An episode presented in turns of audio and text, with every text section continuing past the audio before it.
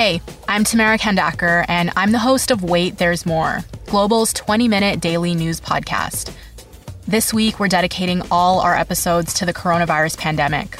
We're talking about it from a variety of different angles, from basic health questions to the impact this is going to have on the economy. We release a new episode every afternoon, and you can listen wherever you get your favorite podcasts. This is the Jon McComb Show on demand. Subscribe now on iTunes. Listen to the show live each weekday morning, 5:30 to 10 on 980 CKNW and through the Radio Player app. Yesterday, Corey Conners from Listowel, Ontario. Trivia moment. Another famous person from that town? The great Cyclone Taylor. Okay, use that to amaze your friends. Anyways, he became the latest Canadian to win a PGA event, taking the Texas Open yesterday. And he did it by having to qualify just to get in the tournament. The win also gets Conners in the next tournament, which is this week, the Masters. Now, he has been at the Masters before and not as a spectator. He actually played as an amateur in 2015 because he was a top two finisher in the U.S. Amateur the year before.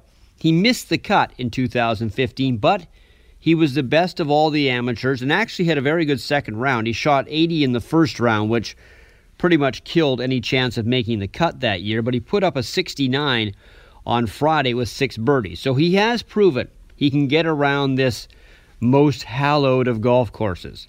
And while we're on the subject of the Masters, here's a fun fact about the green jacket every winner gets. Now, it's tradition that the man who wins the Masters has a green jacket put on him by last year's winner, who was wearing his green jacket as well.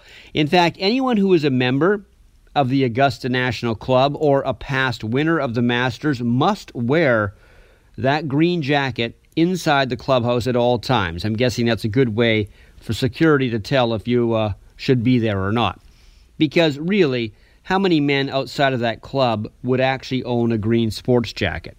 Anyway, the guy who wins, as we said, gets a jacket presented to him. That jacket is either an extra one the club keeps on hand just for this occasion, or if the person who wins is such a different size that the jackets they have won't work, they will run around the club and find a member who is close to the same size as the winner. They don't want to put an XL on a guy who wears medium. They'll find the club member who has about the same size in jackets. Because no matter how big the winner is, he must have a reasonably fitting sports jacket for the awards ceremony. After that, the winner gets his own replica green jacket, and from there on, whenever he plays at Augusta National or even visits the club, he must wear that green jacket.